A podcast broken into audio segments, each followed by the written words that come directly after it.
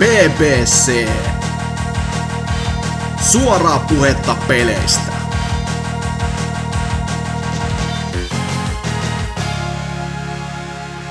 Tervetuloa kuuntelemaan audiotallennetta, joka tullaan tuntemaan vastaisuudessa nimellä BBC 365. Ollaan tehty siis jaksoja niin monta, että voi joka saatanan päivä vuodessa kuunnella yhden jakson, ja se tuntuu aina uudelta. Ja tullaan tekemään myös jatkossakin, että voitte vaikka sitten mennä toisenkin vuoden perään tähän näin. Mutta, mutta, meitsi on Norsukampa ja niinku mun homie Nate Dogg aikoinaan räppäili Warren Gene biisissä As I travel this lonely gangster road, just me and my Negroes. Niin tällä kertaa se on yksikössä Just me and my Negro. Täällä on mun kanssa Drifu pelkästään. Kyllä, kyllä. Morjes, morjes. Todellinen Negro. Todellakin. kyllä, kyllä. Toi noi. Homman paketti on semmonen aika perinteinen. Eli ensin kuulumissia.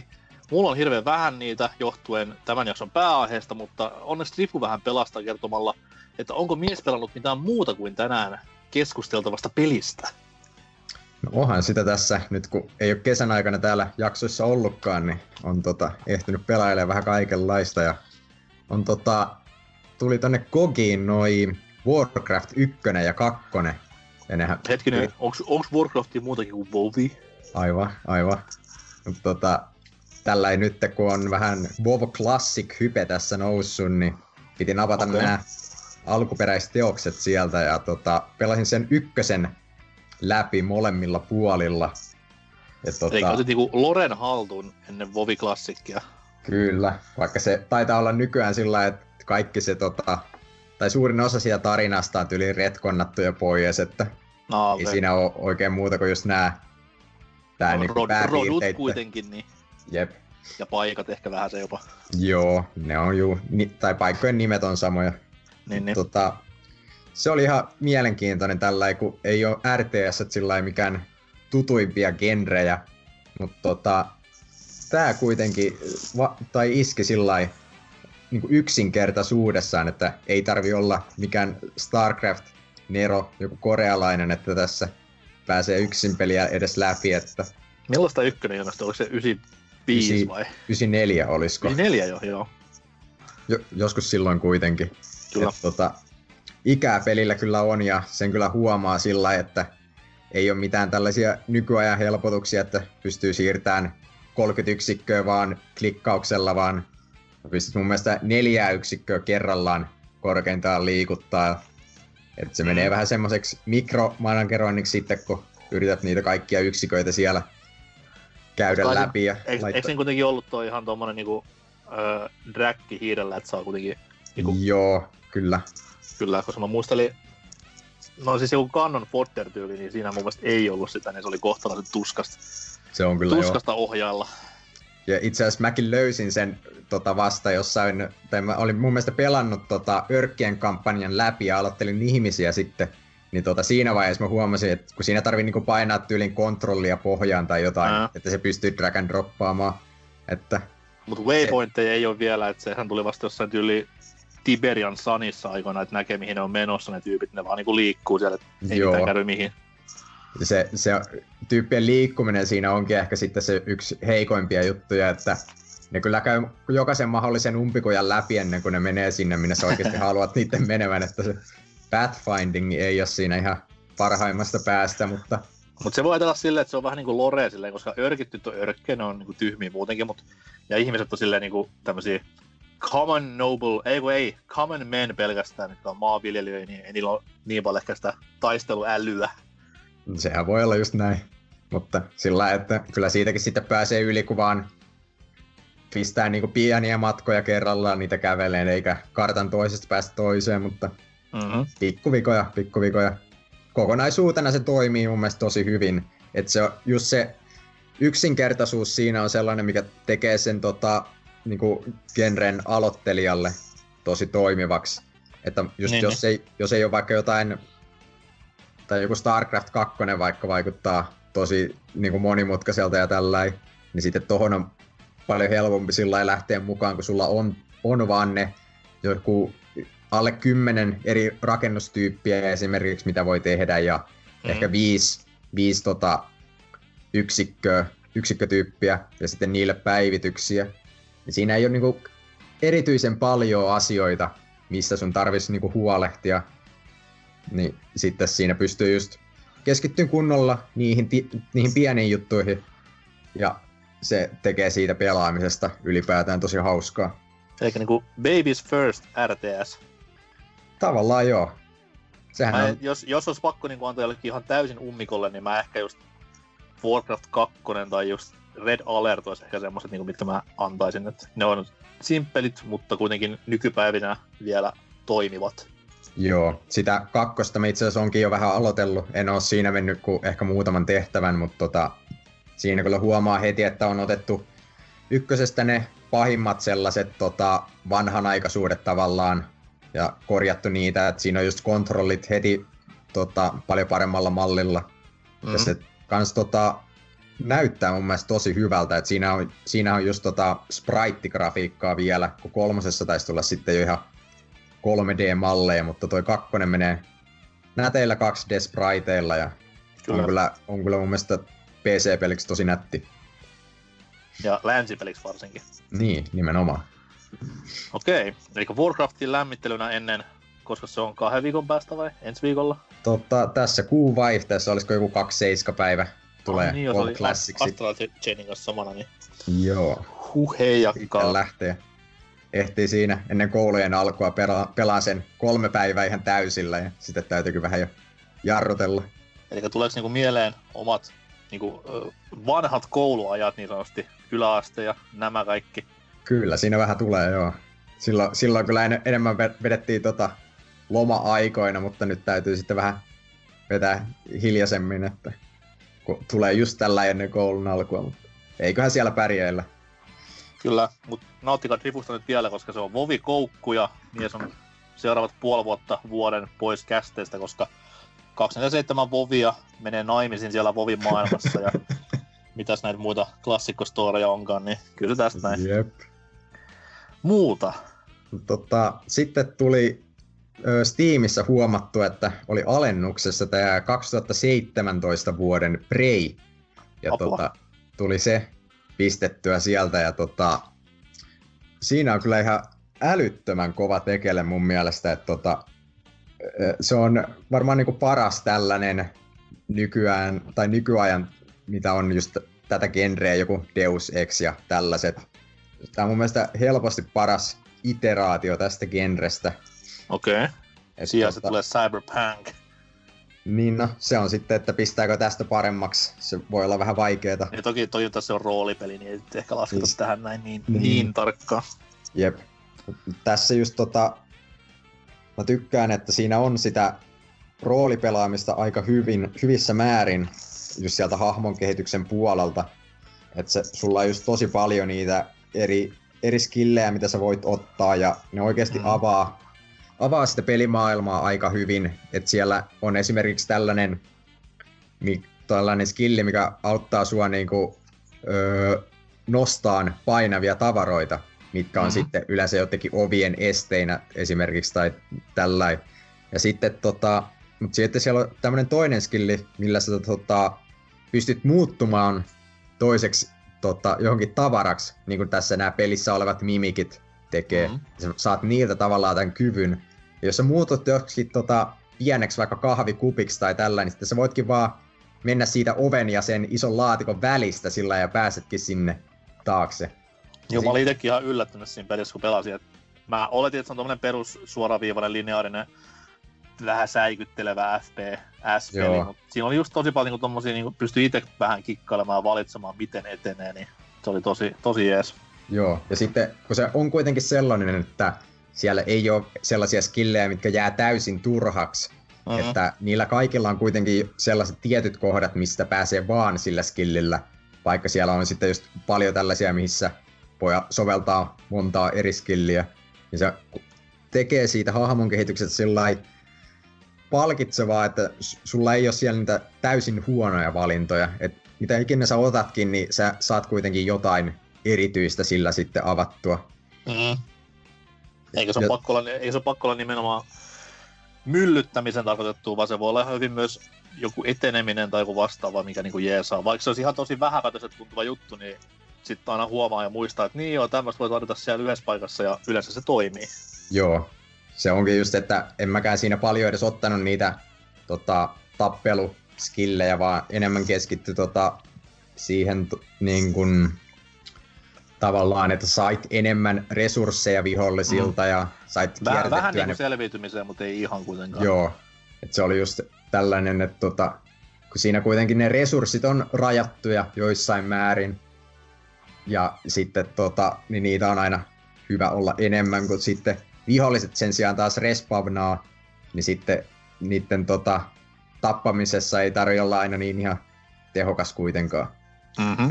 Ja tämä resurssipuoli siinä mun mielestä on kas tota, tosi hyvin tehty, että se tekee siitä niin kuin paikkojen tutkimisesta tosi palkitsevaa, koska ihan sama mitä sä löydät sieltä, niin sä saat kierrätettyä sen niihin tota, materiaaleihin, joista sä saat Kyllä. sitten tehtyä ihan mitä tahansa hyödyllistä ammosta näihin neuromodeihin, millä saa skillejä ynnä muuta. Joo, se oli muutenkin sille mun mielestä hyvin balanssissa, että se ei ollut semmoinen kuitenkaan överi selviytymiskauhu, missä sun pitää koko ajan himmailla ja säästellä vähän se. Mutta se ei ollut myöskään semmoinen, niinku, että se antaa joka puolet luuttia ja sitä on niinku liikaa, vaan se oli just semmoinen hyvin, niinku, hyvin balanssissa se touhu. Et koko ajan oli semmoinen kusisukassa, että jos ehkä tämä loppuu, menen hakemaan lisää, ja sitten se löytyy kuitenkin sen verran, että ei tule semmoista niinku itkua päälle, että voi ei, softlockia peli resetti. Jep. Ja sitten siinä tulee just vähän sitä, että tota, kun se inventori on aika tota rajattu, vaikka sitä päivittääkin, niin sitten se on sellaista, että, että lähdenkö nyt tästä kierrättämään tätä mun inventoria, mikä on nyt täyteen kerätty, koska mm-hmm. sitten saattaa tulla, että tänne tuleekin, tai viholliset saattaa respawnata tänne alueelle, missä mä nyt on, ja sit, vai jätänkö mä nämä kamat tänne ja painankin vaan eteenpäin. Siinä tulee mun mielestä sellaista vähän samanlaista kuin just jossain Resident Evilin näissä tota, kohdissa, missä pitää vähän miettiä, että mitä sinne inventoriin ottaa, kun se ei ole niin, Kyllä. ei ole niin tota, vapaata siinä suhteessa. Tuliko tästä tota noin, vai korjaan, onko sille lisurille julkkaripäivää jo, vai onko jopa tullut jo? Siihen tuli se Moon Crash-lisäri ainakin, mikä on Joo, tää... Se Niin. niin. isompihan oli tulossa nyt, ainakin sitä on keväällä niinku demottu ja promottu, että olisi Okei, sitten tästä en- ilmestynyt jo, vai? Ei ole ainakaan vielä tullut mitään, että en mä Okei. tämmöisestä en tiennytkään, mutta Se hyvä, että se muun tässäkin, koska ei nyt sinänsä kiinnosta, mutta olisi nyt kiva tietää vaan, että mikä se lisäri oli. Et mun mielestä se oli joku vähän isompi. Ja sen takia sitä on vähän niinku hypetettykin. Koska mun mielestä Moon Crash taisi tulla joskus 2018 tyyliin. Se on tää niinku... Silleen voi olla. kun Siitä oli mun mielestä jotain niinku viime syksyyn oli jotain niinku tuommoista gameplay, de- ei kun gameplay demo, kun ää, CGI demo nähtävissä jossain, mutta en kai tiedä, mutta uusi. että on hyvä emopeli, niin Jep. Tää voin kyllä suositella kaikille, että 2017 vaan koventaa paikkaansa yhtenä parhaana, parhaana pelivuotena, että kertoo Mhm. hyvin, kun kova pelivuosi on, kun kaksi vuotta myöhemminkin vielä niin jengi löytää uusia hullu hyviä pelejä. jep. Mutta aika lailla siinä sitten, jos jätetään tää yksi teos sinne pääosioon sitten. Tehdään silleen, koska kuten sanoin tuossa alussakin, niin mä olen tässä näin viimeiset pari viikkoa pelannut ihan oikeasti pelkästään videopelien saralla sitä. Et ei tossa niinku mitään muuta. Okei, Skyn pistin uudelleen puhelimeen tämän That Game Companyn peli, mutta se lähti sieltä yhtä nopeasti pois, kun se tulikin, sanotaan näin. Et ei, ei ollut meno muuttunut, mutta tosiaan, Rifu vähän hypetteli tuossa noin, niin puhutaan lisää meikäläisen pelailuista ja samalla myös Trifun pelailuista pääaiheosiossa, mutta nyt mennään ennätyslyhyen ekan osion jälkeen kuuntelemaan musiikkia ja sitten uutisia, jossa sentään on jotain täytettä. I couldn't take it, couldn't stand another minute. Couldn't bear another day without you in it. All of the joy that I had known for all my life was stripped away from me the minute that you died. To have you in my life was all I ever wanted. But now without you, I'm my soul forever haunted. Can't help but feel that I had taken you for granted. No way in hell that I can ever comprehend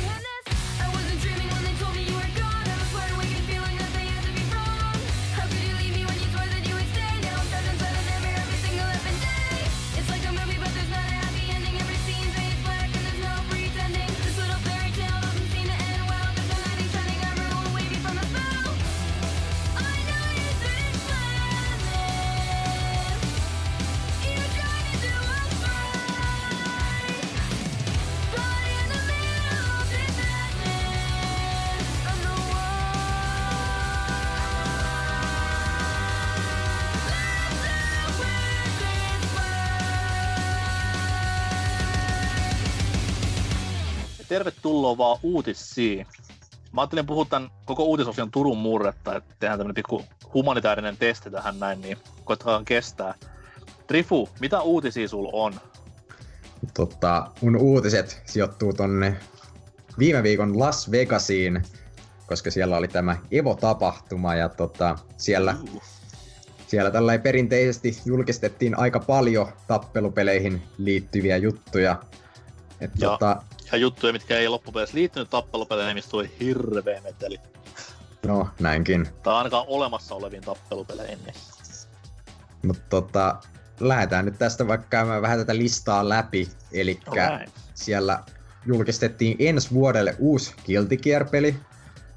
Tää on Mikä näytti syötävän hyvältä, Joo, jos se ihan- siis oli lähellekään henkinen kuva. Jo, kyllä mä luulen, että se on, koska siis No se on tää, Ar- Arksyssi kuitenkin, niin kyllä luotto jep, tää, tää on niinku vaan seuraava kehitysaskel siitä XRDn tota, Mm. tyylistä. Ja täytyy kyllä sanoa, että tää on varmaan nätein tappelupeli, tai ehkä jopa peli, mitä tällä hetkellä niinku on, on, on niinku tulossa. Että, Juu, siis niin- jos, jos nämä niin nämä tämä klassinen esimerkki, Pleikkari kolmosen Ratchet Clank on kuin Pixar-animaatiota pelaisi, niin taas sitten taas semmoista, että sä pelaat niinku ihan oikeet piirrettyä animaatioita. Jopa niinku tämä, tämä Dragon Ball Fighters, niin vaikka siinäkin toki on siistin näköistä tämä meininki, niin tässä kohtaa sitten taas mun mielestä se oli, näytti jopa niinku taustoineen päivineen paremmalta. joo. Se. Ja siis tässä niinku kaikki ne semmoinen tosi yksityiskohtainen animaatio, mitä näkyy niissä hahmoissa ja tällainen, niin Mm-hmm. Ei, si- sinne ei oikein niinku, ei 60 fps riitä enää, että mennään niinku aika yli jo. Joo, tota, näyttää kyllä todella siistiltä. Sitten tässä traikussa näkyy esimerkiksi semmosia tota, niinku kenttämuunnoksia tavallaan, että rikottiin seinä ja sitten tiputtiin alemmalle tasolle niin kuin jossain Tekkenissä. Mm. Et saa nähdä, että onko tässäkin sitten joku uusi gameplay-mekaniikka tällaisten kenttämuutosten suhteen. Ja Kyllä, kyllä.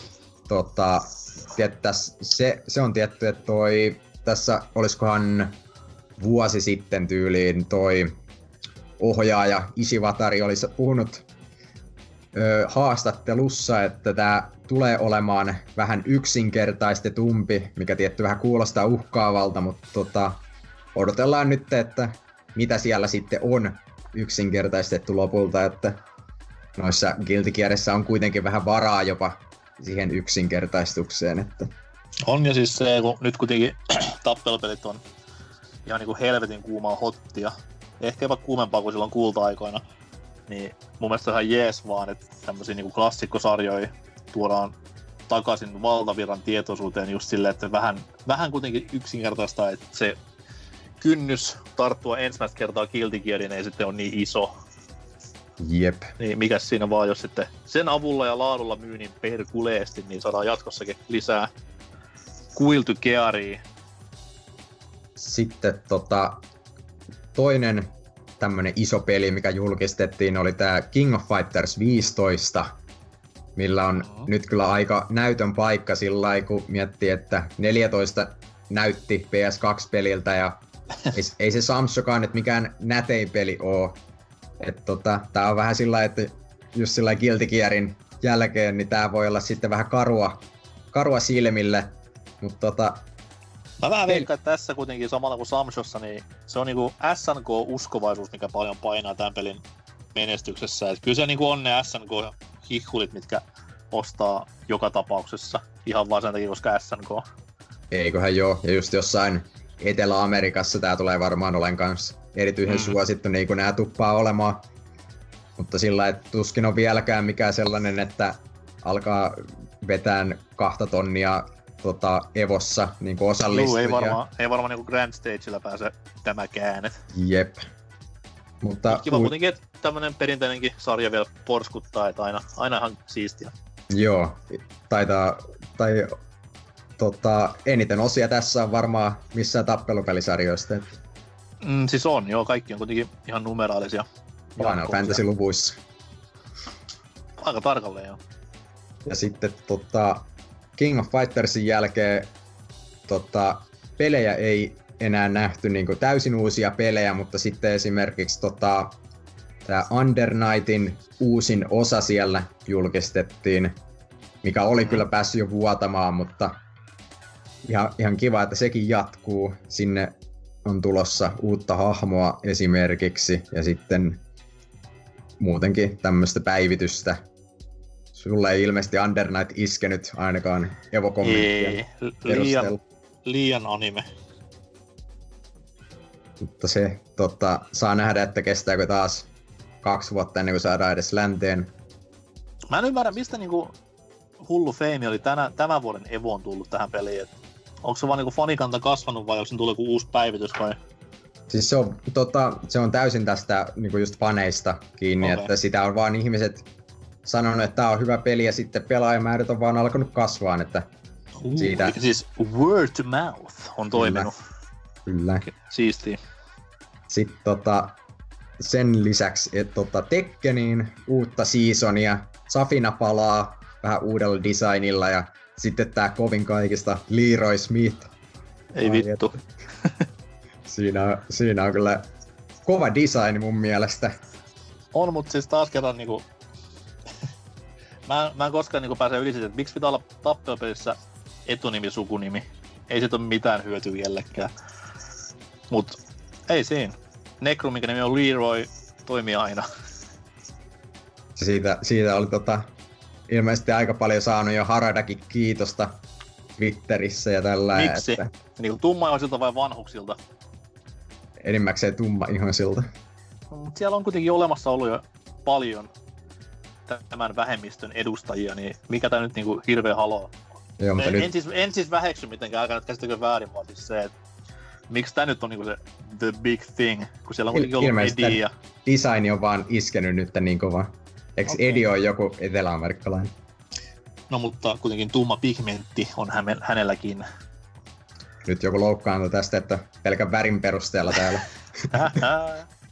Mä luulin ensin, että se oli se, jos sä nyt Tekken kolmosen tämän alkupätkän, missä se vanha Baatse, kun pelastaa Edinsä vankilassa, niin mä luulin, että se olisi se, mutta taas kerran kaikki Kaanon toiveeni menivät roskakoriin. Tärkein asia tappelupeleissä kuitenkin. Sitten tässä mun mielestä se on hyvä kas pointti, että ne tekee yhä niin kuin, tota, täysin uusia hahmoja, mikä on mun mielestä mm-hmm. just hienoa, että ne ei tee vaan just, että tää palaa ja tää tulee tosta toisesta pelistä vieraille ja tällä vaan ne niin kuin, pitää sen vähän freesinä tällä niin kuin, ihan täysin uusillakin hahmoilla. Joo, ja mun mielestä se on hyvä vaan silleen, koska sit jonain päivänä kun Tekken 8 tulee, niin mun mielestä se on vähän tekin kömpelö, että pelien uutena hahmona ihan järkyttävä määrä populaa. Sitten on ihan törkeä opettelu, kun semmoinen pieni tuommoinen pehmeä lasku just, että julkaisee puolet välissä aiemman pelin life cycleen ja sitten onkin jo seuraavassa pelissä semmoinen mainstay-hahmo, niin se on aina ihan jees. Jep. Ja sitten entä, sieltä... entä Street Fighter-paljastukset? Eikö nehän tuli jo vähän aikaisemmin? No lasketaan, lasketaan Evo silti. Joo, no sieltä tuli mikä E- E-Honda ja Poison Kyllä. ja mikä tämä yksi oli? Öö, se oli taas joku Final Fight-hahmo. Ei siis mä en Poisonista tästä toisesta välillä, mutta Honda, se on niinku se kovin uutinen koskaan. Eli nyt on niinku kaikki alkuperäiset Street Fighterin tyypit taas kasassa ja kyllä on niinku meno mukavaa. Ja mitä nyt katselin Hondan sitä gameplay-pätkää, niin eipä mikään muuttunut. Et hyviä, hyviä niinku charge-liikkeitä vieläkin löytyy ja näyttää, niinku, ettei mitään uutta olisi tullut, mutta helvetin hyvä vaan, koska mitä sitä toimivaa sumopainia rikkomaan. Joo, no se peli kiinnostaa niitä, keitä kiinnostaa.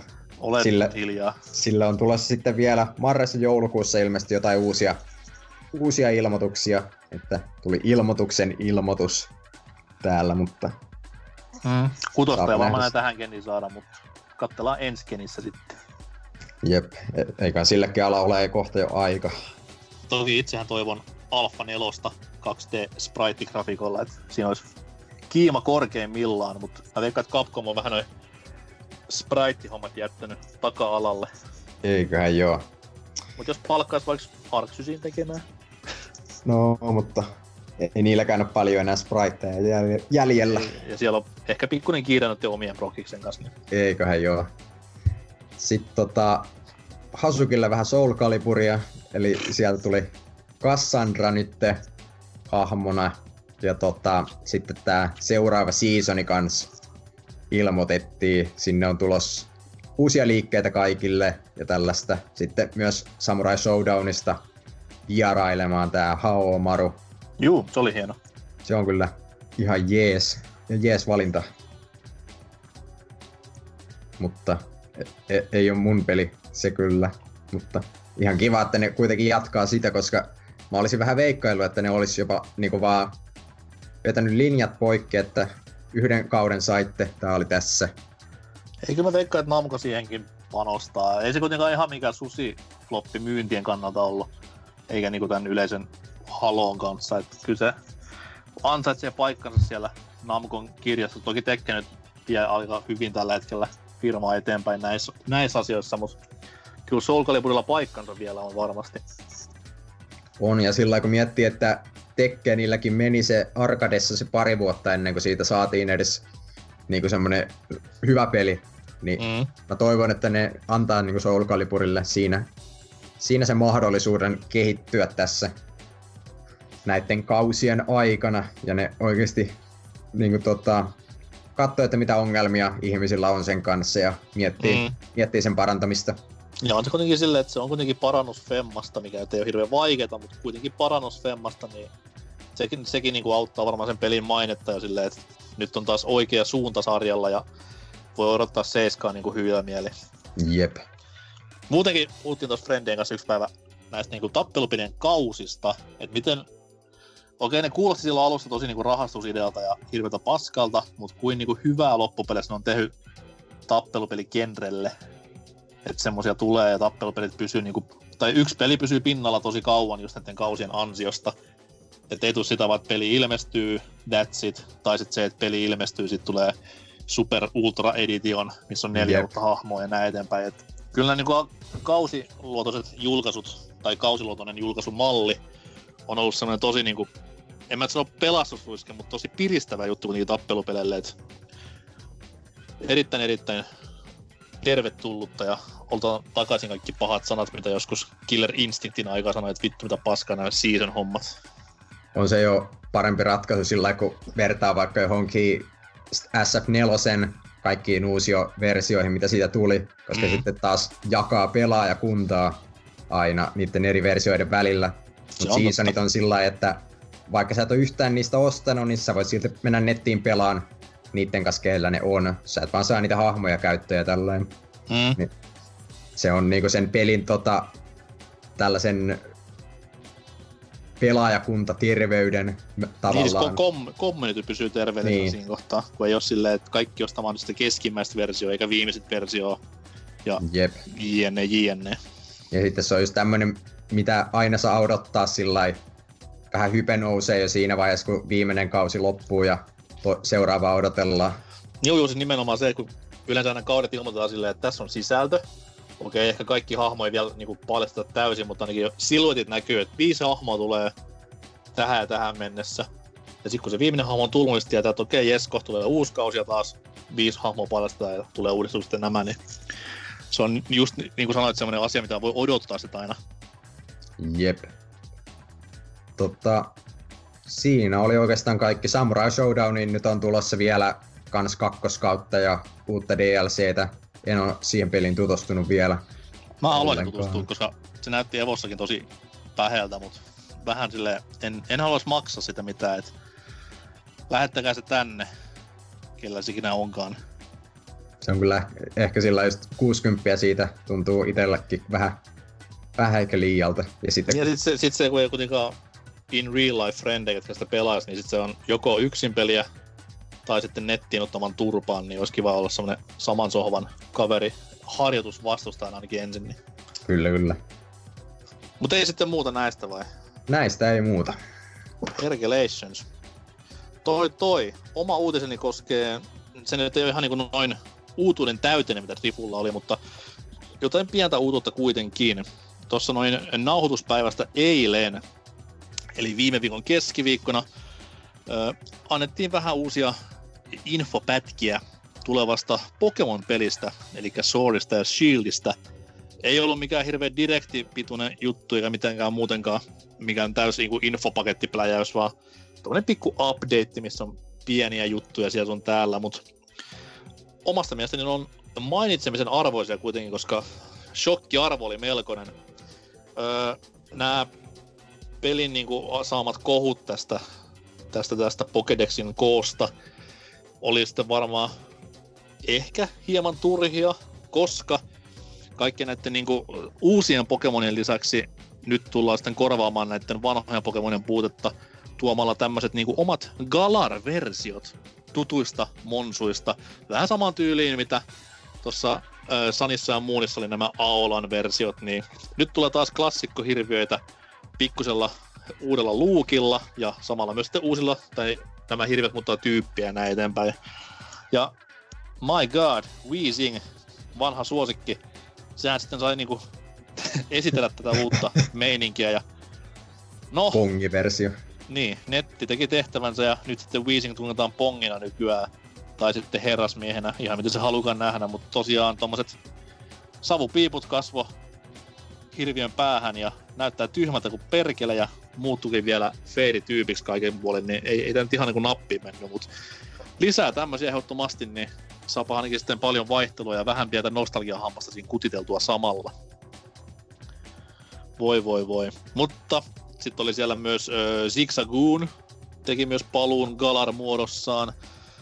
En muista sen nimeä ollenkaan, mutta sillähän tuli niinku joku ihan uusi evoluutiokin. Joo, en, en kyllä itsekään muista, mutta mun mielestä Sanissa ja Muunessahan ei tullut näiden niinku Alolan muotojen niinku, tota, lisäksi niinku uusia evoluutioita, että ne oli Ei, vaan niinku Ne oli muotoja, vaan mutta, muotoja, joo. mutta nyt tulee niinku uusia evoluutioitakin ja se kyllä vaikuttaa ihan hyvältä uudistukselta, kun jotkut näistä vanhemmista Pokemoneista on vähän semmosia tota, statsien puolesta jotenkin niinku keskeneräisiä, että ne vaatis vähän, vähän Mm. boostia ja nyt sitä saadaan, niin vaikuttaa hyvältä.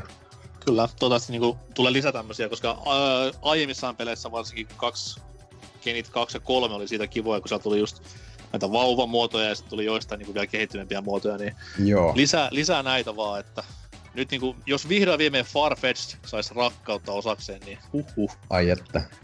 Kasvaisi semmonen jättimäinen petolintu, millä olisi purjon sijasta joku hullu miekka, niin olisi asiat paljon paremmin. Mitä muuta sitten uutta, niin uusia hirviöitä oli myös mukana. Etenkin tämä yksi tyyppi sai hirveän spotlightin, tämä äh, Morpeko sen nimi oli, joka fiiliksen mukaan pystyy sitten kehittymään jopa kesken matsin.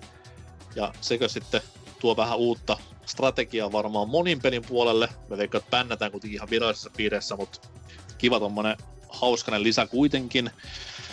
Sitten videolla päätettiin myös tämä, tämä, tämä, tämä, no, tiimi, pahistiimi, eli Team Yell on tällä kertaa se suuri vittumainen paha, mikä jatkuvasti luo, chupattien täyttämässä luolissa varmasti tulee vastaan ja omistaa sen kolme Pokemonia, mitkä on aina samat, niin tämmöistä tullaan näkemään.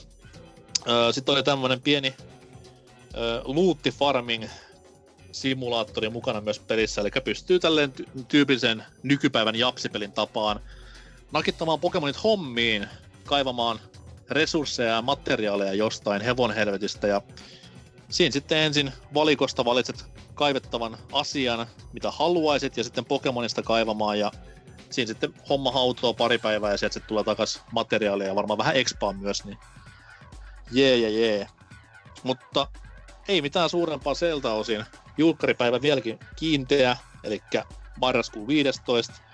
Ja ei tämä nyt mitään niinku uutta hypelle tehnyt. En ole sillä niinku ihan mega hypeessäni tästä näin, mutta innossani kuitenkin, koska näyttää kivalta ja on kuitenkin Pokemon-peli, niin se on, sopii talveen jollain tavalla tosi kivasti. Kyllä, hän se ihan mukavalta näytti ja se tiimi siinä on kyllä aika mielenkiintoinen, että mä vähän mietin, että mitenköhän ne saa niille jonkun maailmanvalloitusjutun siinä, kun se niiden juttuhan oli, että ne haluaa vaan sitä yhdestä tytöstä championin, mutta saapa nähdä sitten, että mitä suunnitelmia sieltä taustalta löytyy. Niin jos katsoo nykypäivän Twitteriä tai somea ja siitä feminismiporukoita ja niiden lakeijoja, niin kyllä se aika vammanvaltuusmeininkiä on. No, mutta ehkä ei siitä sitten enempää pistetään uutisosio pakettiin ja kuunnellaan vähän musiikkia ja mainoksia ja sitten aletaan pureutumaan viikon pääaiheeseen, joka tällä viikolla on kalenterin mukaan jonkun sarjan tai pelin vuosipäivän juhlistus. Ja mitäköhän sieltä löytyy?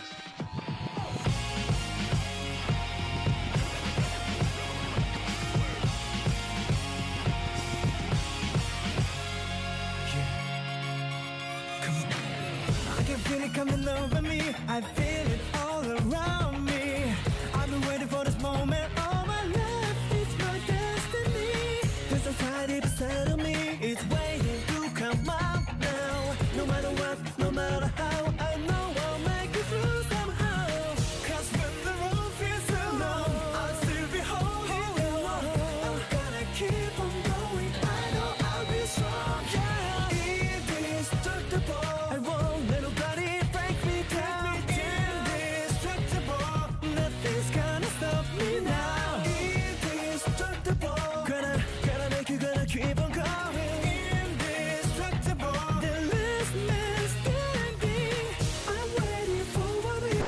Hei, tervetuloa BBC-podcastin esittelytilaisuuteen. Minun nimeni on Hasuki Alaviva Exe ja toimin tänään teidän oppaananne. BBC on jo vuodesta 2011 asti toiminut ryhmä videopeleistä kiinnostuneita alan harrastajia, jotka ovat päättäneet kääntää koko videopelipodcast-alan ylösalaisin ja näin ollen tähdäten huipulle mahdollisimman alhaisella huumorilla. Jaksojen koostumus on muuttunut vuosien saatossa moneen kertaan, mutta pääasiallisesti ne ovat muodostuneet jo monen vuoden ajan neljästä osiosta, johon kuuluvat kuulumiset, uutisosio, pääaiheosio sekä viikon kysymys. Numeroituja jaksoja on BBC julkaissut jo 365 kappaletta, mutta kun numeroimattomat jaksot laskee mukaan, on niitä jo yli 400. Näiden kaikkien kuunteluun menisi jopa 1042 tuntia. Tämän lisäksi BBC tarjoaa myös paljon muuta niin blogien, arvostelujen sekä pelaamisvideoiden muodossa. Joten ota siis verkkoselaamisi esille ja kirjoita www.pelaajapuarkes.fi osoite rivillesi ja nautit tästä kaikesta huokeaakin huokeaampaan nollan euron hintaan. Minä, Hasukialaviva Exe, kiitän teitä kuuntelusta ja palataan nyt jumalauta äkkiä jakson pariin. Tervetuloa takaisin tämän viikon pääosion pariin. Kuten sanottua, tällä viikolla juhlistamme jälleen jotain sarjaa tai peliä mahdollisimman pitkä ikäistä toivottavasti. Ja tällä viikolla se on äh, Vire Emblemi. Ja ei nyt ihan lähdetä koko sarjaa vetämään läpi, että jos haluatte kuulla pikkasen enemmän, niin me ollaan tehty tuommoinen taktiikka-roolipelijakso aikoinaan, niin sieltä pystyy hyvin kuuntelemaan vaikka sarjan alkutaivalta. Mutta miksi me ollaan täällä tänään puhumassa ja mistä, niin me ei olla puhumassa täällä Fire Emblem Shadow Dragon nimisestä pelistä, joka siis on ihan ensimmäisen Fire Emblem-pelin uusio versio DSlle, joka 1, 2, 3, aika lailla 11 vuotta sitten ilmestyi. Ja oli nimenomaan yksi osa tätä Fire Emblemin länsimaiden valloitusseikkailua, mikä vähän niin kuin me tyssätä tähän peliin, koska Fire Emblem ei ole koskaan mitään hirveitä sukseita nauttinut täällä lännessä päin ennen vuotta 2013 ja tämä oli jälleen kerran yksi iso epäonnistuminen tämä Shadow Dragon aikoinaan, kun ei se vaan mennyt kaupaksi muuta kuin tosi koville HC-faneille, jotka ylipäätään piti edes vähän Fire Emblemia täällä lännessä hengissä. Toi toi, mutta sitten taas mitä me tullaan tässä jaksossa tekemään, niin me vedetään tästä Aasinsilta uusimpaan Fire Emblemiin, jota ollaan molemmat pelattu niin maan perkuleksesti. Johtuu varmaan siitä, että se on aika näppärän hyvä peli. Vai mitä, Drifu? Onhan se joo. Tota, kyllä se menee to- vuoden top kolmeen, ehkä jopa top kahteen. Nyt on kyllä piru irti, sanotaan näin. Mutta se on hienoa kuitenkin, että jos sulla on Sekiro ykkösenä ja tämmönen peli kakkosena, niin se on aikamoinen heitto genreen välillä. Et siinä on monipuolista meininkiä kerrakseen. Siihen vielä RE kolmoseksi, niin saadaan Itsellä, vähän räiskintää. itsellä, itsellä on tällä hetkellä niinku Sekiro, Resi, tää ei ole top kolmessa, kun siellä on sit siellä Devil Engine, mutta kyllä tää kuitenkin yllättävän kova teos oli. Totta kai niinku, tää oli mun yksi vuoden odotetumpia pelejä, mä osasin odottaa, että se tulee hyvää, mutta näin hyvää en ehkä ihan osannut venata, mutta kerrotaan vähän, että miksi se on niin hyvää. Mutta ensin vähän totta kai historiaa. Kuten sanottu, niin Fire Emblem on tietää, tietää, että tässä on kamaa.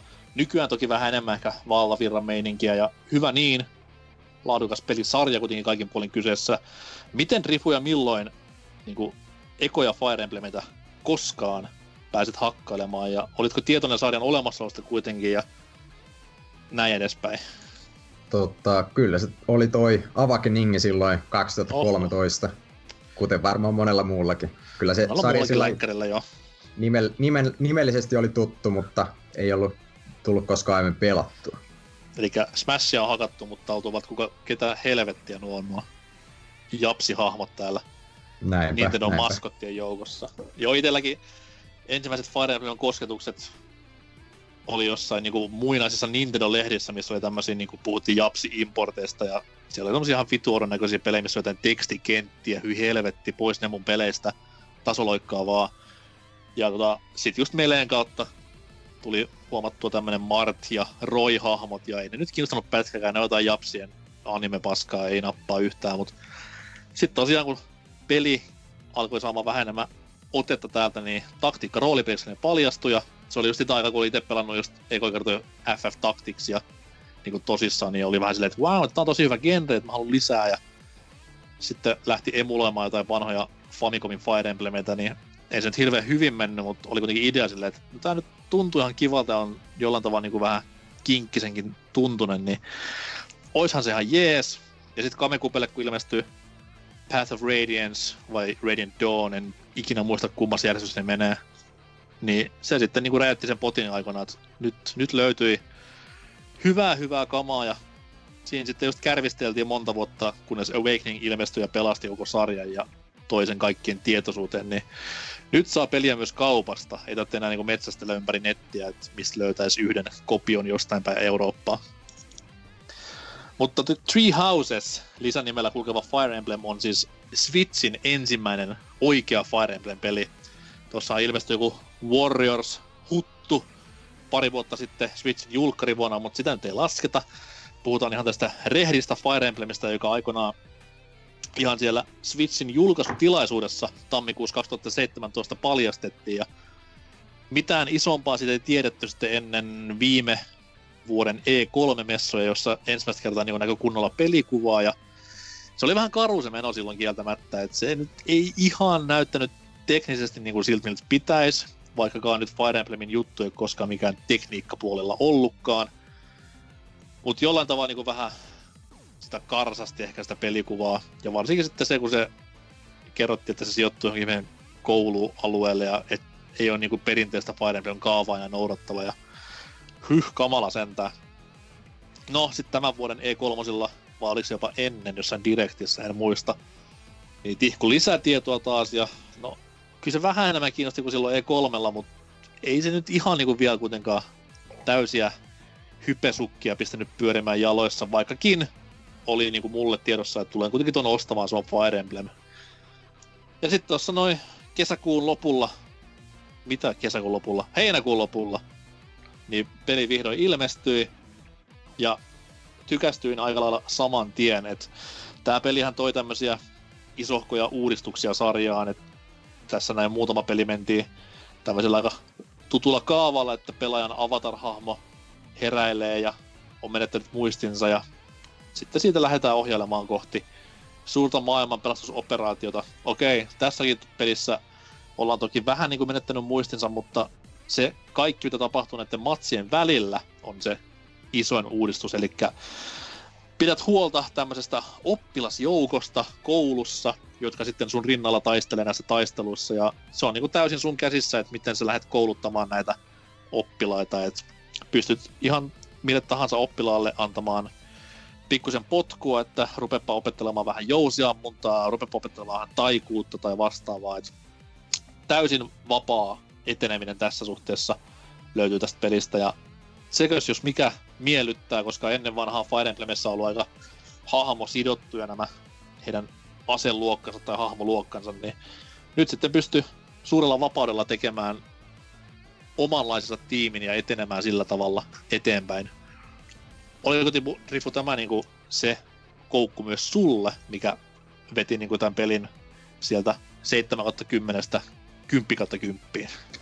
No olihan se oikeastaan just, tämä hahmon kehitys tässä on mun mielestä tosi hyvin tehty sillä, että tota, sä pystyt just ö, siellä tota, koulussa tota, laittaa, tai se, mitä, mikäs tämä on tämä, motivaatio, sä käyt niinku nostamaan sekä niiden motivaatiota siellä, Aha. just vaikka meet vaikka niiden sun oppilaiden kanssa syömään tai jotain tällaista, ja sitten se auttaa sua nostaa niiden statseja, Mm. ja sitten etenkin siinä alussa, kun sulla ei ole kovin paljon niitä, ö, tai sitä professor-leveliä, mikä ö, antaa sulle enemmän enemmän tota aikaa tehdä siellä juttuja, mm. niin tota, sitten se menee semmoiseksi aika mielenkiintoiseksi optimoinniksi jopa, että ketäs tässä nyt lähdetään leve, levelaan ensimmäisenä ja kuka, kuka on mulle hyödyllisin tappelukentällä ja tällä.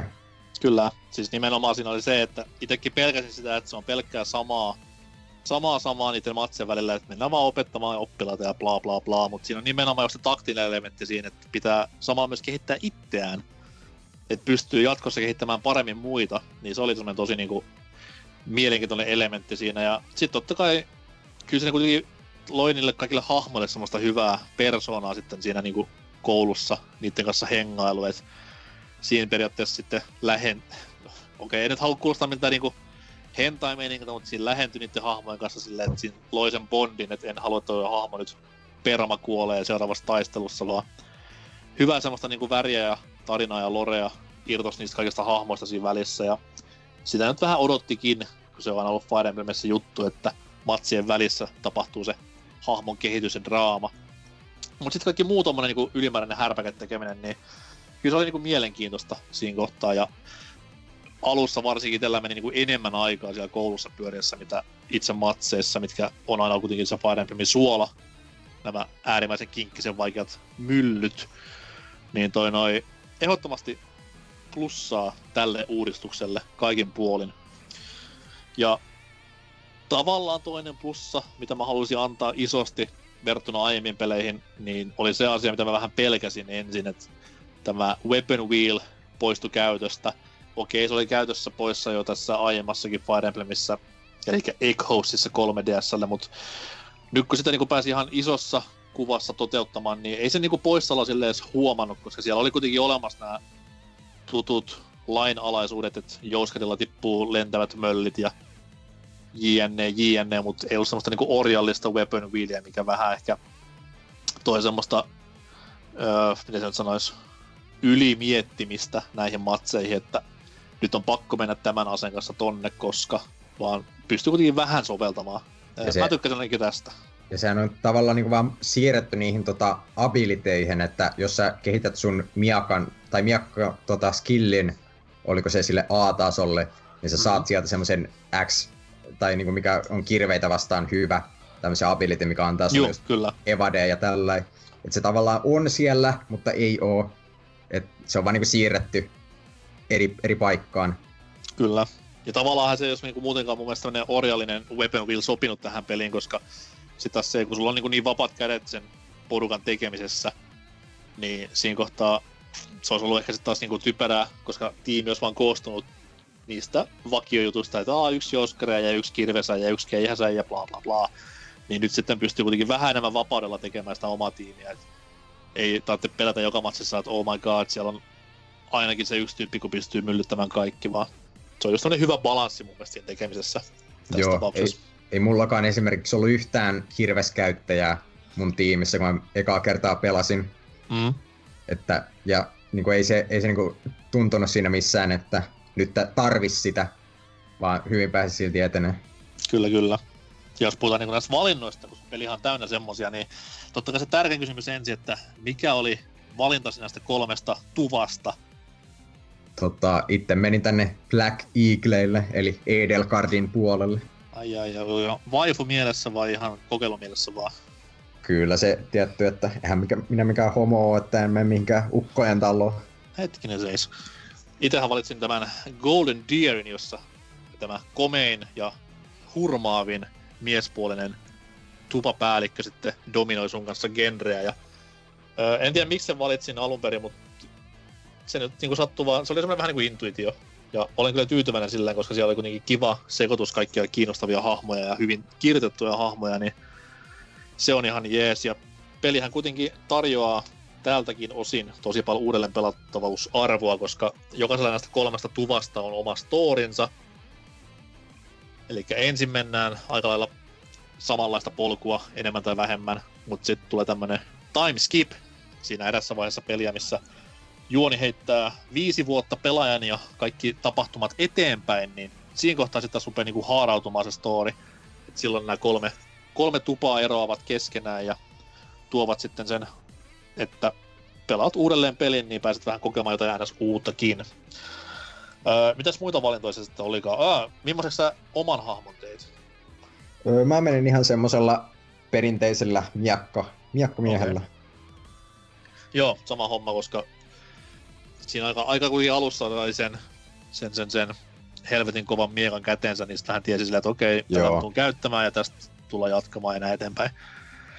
Mutta siis sitten kehittyikin sitten vähän taikurimaisempaan suuntaan, niin sitten piti vähän tuolla lisää väriä siihen. Ja sitten kun huomasi vielä tämän niin master-kehityshomman, niin sitten piti oikein kunnolla ruveta kikkailemaan, että saa tarvittavat speksit tähän master-classiin siirtymisestä. Se on kyllä, tai se oli ehkä semmonen puoli, mistä mä en niin tykännyt, että ne masterclassit on aika rajoittavia siinä, että siellä ei esimerkiksi ole mitään lentävää miakan käyttäjää tai tällainen. Että siinä tota, melkein pelin alussa jo heti pitäisi katsoa ne masterclassit läpi sieltä ja katsoa, Mm. että mitä kohta, kohti lähtee hahmoja rakentamaan. Mut, tota, Mulla, mulla on tullut vähän semmonen olo siinä pelissä, että mä, mulla on niinku yksi hahmo masterissa, Joo, niin, ja mä oon kuitenkin pärjännyt sille ihan ok hyvin.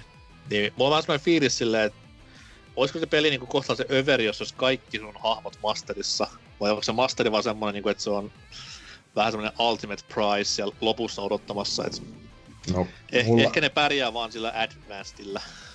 pärjää varmaan jo. Tai ite, itellä taisi olla kaikki masterissa, Oho, niin kuin jossain, olisiko viisi tehtävää ennen pelin loppua. Että kyllä sinne pääsee, pääsee ainakin just normaalilla aika helposti, koska normaalilla sä voit mennä niitä tota, tappeluita, mitkä ei vaadi niitä activity pointseja. uh, Mun mielestä sitten hardilla taas ei ole niitä, jos sä pelasit ilmeisesti hardilla. mm, joo, siis siellä on niitä tappeluja, mitkä on punaisella huutomerkillä, mikä on siis se eventtityylinen. Joo. Ja siis... Se on siis, vaan tietyn ajan voimassa, sieltä saa hyvää luuttia ja expaa. Mut sitten on myös ne, niinku, ne NPC-hahmojen antamat tehtävätappelut, joo, joihin mun mielestä pääsee niinku kuitenkin, vaikka sä olisit käynyt jo jossain tappelussa, paitsi juonitappelut totta kai.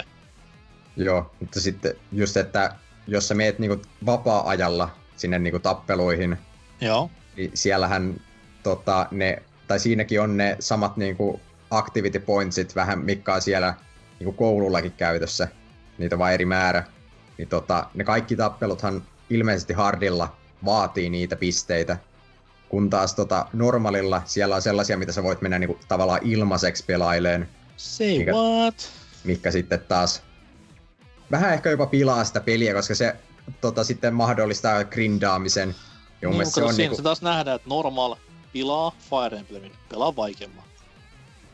mikä just niinku Fire Emblemissä niinku, se on ollut yksi niinku parhaita juttuja esimerkiksi Savakeningissa. Et siinähän tota, ei pystynyt oikein grindaileen. Mm. Että sä pystyt, olikohan se joku, että sun pitää ostaa joku itemi, millä sä sait sellaisen tavallaan random tappelon sinne jonnekin kentälle. Mutta sitten niitäkään ei te saanut loputtomiin ostettua. Niin sitten siinä tota, jonkun verran sai lisää expaa, mutta kuitenkaan loputtomiin. Niin se on normaalilla sitten tämmönen helpotus, mikä tietty on varmaan ihan hyvä, hyvä muutos sillä että just hardilla sitten saa pelata sitä ihan kunnon, kunnon peliä. Juu, ja itekin niinku NS helpotin peliä itselleni silleen, että tiesin tasan tarkkaan, että tämmöisen perinteisen Fire Emblem tyyliin, niin jos sulla on oma hahmo tosi mintissä kunnossa, ja sitten teet sinne vielä tiimiin jonkun tämmöisen tosi defenssitankin, niin sillä pärjää niinku hyvin pitkälle, koska defenssitankki imee hyökkäyksiä, mitä sitten tää sun hahmos viimeistelee, niin se oli semmoinen hyvä kaava siihen usean tehtävän ajan, mutta nyt on ruvennut tässä, mitä lähemmäs loppua etenee, niin tulemaan vastaan semmoisia tehtäviä, missä vaan se on semmoista niinku hullua shakin pelaamista, että pitää vuorot miettiä tyyliin kolme siirtoa etukäteen, mitä tulee tekemään ja vitussa se menee, mutta onneksi on kello, mitä voi käyttää. Oletko käyttänyt kasvalikelloa kertaakaan? Öö, ei, ei tullut tarvetta sille. Aa, mutta Hardilla tulee, trust me. Sillä varmaan tulee jo. Pari kertaa on kyllä tarvinnut tota, käynnistää uudestaan, kun tota, on, on jäänyt, tota, tai joku pääsi kuoleen sillä, että vihollisella oli, oli yli vi- 50 prosentin osumatarkkuus, mutta ei sitten tullutkaan itelle, itelle tota, tyydyttävää tulosta siitä, siitä nopan heitosta, niin pakko heittää vaan res- resettiä sitten. Joo, mulla on kanssa niinku muutama monsteri ollut silleen, että siellä on yli jotain kaksi on kritiikissä ja oho, napsahti. Jep. Mitäs mieltä näin, kun näistä tappeluiden uudistuksista sitten, että siellä tappelussa nyt ei hirveästi mitään uutta ollut, että siellä on samat säännöt pätee, että on gridipohjainen kenttä ja siellä sitten joko mennään viereen iskemään tai etäisyyden päästä, jos on vähän jotain ranke, rankesoturia käytössä, mutta tämä hirviöpuoli oli se niinku siistein, mitä itselle tuli. Et ne oli tosi näppärästi toteutettu. Siinä on tosi paljon niinku taktikoida, miten näiden hirviöiden kanssa menettelee. Et useimmiten hirviöt vie semmoisen vähintään neljä tiiltä siitä kentästä ja ihan vitumoisella lämällä iskee ja sitten niillä on vielä muutama ylimääräinen HP-palkki käytössä. Et taktiikka on se, tai siis taktiikka kun tämmönen toiminto on se, että niillä hir- hirviöillä on se suojakenttä näissä jokaisessa tiilessä, ja kun rikkoo yhden tiilen suojakentän, niin se hirviö stunnaantuu, jonka jälkeen sille pystyy antamaan siihen rikkotuneeseen tiileen ihan hulluna lämää. No, jos sitten sitä lämää antaa stunnaamisen jälkeen tämmöiselle ei-rikkotuneelle tiilelle, niin silloinhan hirviö totta kai ei välitä paskakaan tästä osumasta, vaan jatkaa sitten sen jälkeen ihan normi, normi eloaan, että paras taktiikka on jollain tavalla rikkoa ensin kaikki tiilet ja sitten myllyttää porukalla vaan niin kuin pystyy omalla vuorolla, mutta äärimmäisen näppäriä nämä hirviöt kerrassaan ja tuo kiva haastetta myös matseihin, missä on joko pelkkihirviöitä, millä, milloin niin tietää, että tästä ei hirveän hyvää seuraa, tai sitten mikä parasta, niin hirviöitä ja perusmörsyjä sekaisin, niin tykkään, tykkään, tykkään. Mitä sulle noin monsteritaistelut iski? Oli nekin kyllä niin tosi hyvä lisä siihen, etenkin sitten jos kun siinä on nämä tota, omat mekaniikkansa esimerkiksi näiden battalioneiden kanssa, että saat mm. niille tavallaan tankattua sitä monsteria, että sä uskallat viedä niitä vähän sun heikompiakin tota, tyyppejä siihen viereen niin kuin, tekemään sitä lämää, koska sitä todellakin tarvii niihin aika paljon, että ne isoimmat monsterit saa kaadettua. Joo, mä en koskaan tainnut päästä niinku alle neljän tyypin yhdestäkään monsterista, että aina niinku se on neljä vähintään siinä ympärillä mäiskilässä. Joo. Mutta Mut kivasti, sano vaan. Niin, se on, on niin to, tosi tota, toimiva lisä sen niin kuin perus 1v1 tappeluiden lisäksi siihen, että ne on vähän semmoinen niin kuin, aina kliimaksi siellä kentällä sitten, jos lopussa enää jäljellä se iso, iso monsteri siellä, ja sitten lähdetäänkin vähän jo heikommilla joukoilla sinne tappaa vielä sitäkin, niin siinä on hyvä meininki. Niin ja siis sehän on se vittumaisen puoli, kun sulla on koko kööri monsterin kimpussa, ja sitten on se yksi joku kusipää normaali vihollinen, mikä tulee vaan mäiskimään heikkoja, heikkoja tyyppejä selkään, niin se niinku ärsyttää kielolla tavalla ja haluaa niinku vaan tsempata loppua siihen kohtaan. Kyllä. Mutta hyviä juttuja, hyviä juttuja, hyviä uudistuksia myös. Tota, sait sen pelin läpi jo, eikö? Öö, joo, oon mennyt. Ja paljonko meni aikaa? Siinä meni noin 50 tuntia. Yhteen fucking tupaan 50 tuntia. Kyllä. Ja normaalilla. Normaalilla joo. Eli jos miettii, että jos lähdet hardilla pelaamaan, niin voisi mennä vieläkin kauemmin. Mä en tiedä, miten niinku eroksi nämä näiden tupien kampanjat pituudelta toisistaan mitenkään merkittävästi, mutta ainakin itsellä nyt on niinku, mulla on varmaan 50 tai 60 tuntia kellossa ja mä en ole päässyt vielä omaani läpi. Että, että ei se niinku, ainakaan mitkään lyhyydellä pilattu peli ole, että kyllä siinä rahoille saa äärimmäisen kovan vastineen. Mut selvit, joku Nyken plussa siinä oli vai? Joo, sen mä oon itse asiassa jo aloittanutkin. Ja okay. se toimii sillä että tota, sä et saa niinku pitää mitään sun niinku itemeitä tietenkään tai leveleitä, Joo. mutta sä saat pitää ne sun renown-pisteet, mitä siinä okay. kerätään niistä tota, sivutehtävistä ja tällainen. Ja sitten sä pystyt niitä käyttämään niinku ostamaan juttuja. Esimerkiksi mä unlokkasin heti, olisiko Professor Level A, B plussan jollain okay. kolmella tuhannella pisteellä. Niin sitten siinä saa heti pelin alusta niitä pointteja enemmän käyttöön. Sitten sieltä saa, saa niinku skillejä nostettua, abiliteja avattua niillä tota, pisteillä. Et se vaikuttaa ihan mielenkiintoiselta systeemiltä. Eli siis sama suomeksi New Game Plusassa pystyisi periaatteessa opettamaan oppilaitaan nopeammin ja näin ollen kehittämään niitä nopeammin. Joo. Sehän kuulostaa ihan jeesiltä. Ja sitten se on tietty, että nämä, kun siellä on ne patsaat, mitä sä pystyt kans korjaan näillä mm. pisteillä, niin niiden se kehitys säilyy. Et niin, tota... että niitä niit, niinku, va- vanhemmasta pelistä jäljellä jääneet pisteitä ei tarvitse käyttää niin patsaisina, vaan niiden patsaiden kehitys säilyy. Joo. Okei. Okay. Just näin. Siisti. Siisti, siisti. Mutta tosiaan itsellä on sinne vielä pikkusen matkaa. Nyt on ollut jumistas pari päivää erässäkin tehtävässä ja itku on lähellä, että kyllä se niinku äärimmäisen kivuliasta ja kinkkistä paskaa on. Et mä oon tähän mennessä yrittänyt mennä silleen, että yksikään hahmo ei kuolis, koska Hardillahan on tämä permadeath käytössä, missä hahmot kuolee lopullisesti eikä palaa enää koskaan takas, niin yrittänyt pitää kaikki hahmot messissä, mutta veikkaan, että tässä pitää ruveta pieniä uhrauksia funtsimaan, koska ei se eteneminen vaan tunnu luonnistuvan. Niin jotain pitää sitten heittää tuonne lihamyllyn puolelle.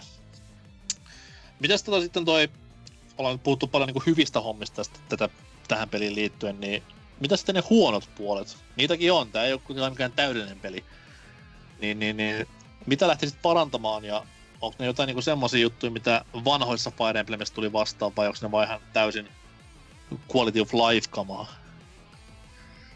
No tota noin. Ei, ei nyt mitään niinku järjettömän isoa tuu mieleen. Ehkä niinku semmonen pieni, pieni pettymys tavallaan oli nämä abilityt ylipäätään, että ne ei ole Mhm. enää ihan niin voimakkaita kuin esimerkiksi Awakeningissa oli tämä legendaarinen Gale Force, että jos saat tapettua vihollisen, niin sä saat yhden uuden vuoron vielä, mikä oli Mhm. vähän semmonen, että jos sä pysty oikeasti pelata surffailemaan, surffailemaan kentän läpi silleen, että Jep. Ja etenkin jos se oli vielä tota, kun se oli aina tuolla Wyvern Knightilla tietääkseni, vai olikohan Pegasus Knightilla, niin se oli e- ekan se kahdeksan tota, ruutua ja sitten vielä toiset kahdeksan ruutua, mitä sai liikkua, niin mm, se oli aika sellaista, että kentän päästä päähän kahdessa vuorossa, niin se oli, se oli komiaa. Mutta tota, tässä ei ole ihan mitään niin voimakasta, mikä, en mä tiedä onko se sitten toisaalta hyväkään juttu, mutta en mä tiedä, itse tykkää siitä, että on tollasia tosi voimakkaitakin kykyjä sitten hahmoilla. niin, niin.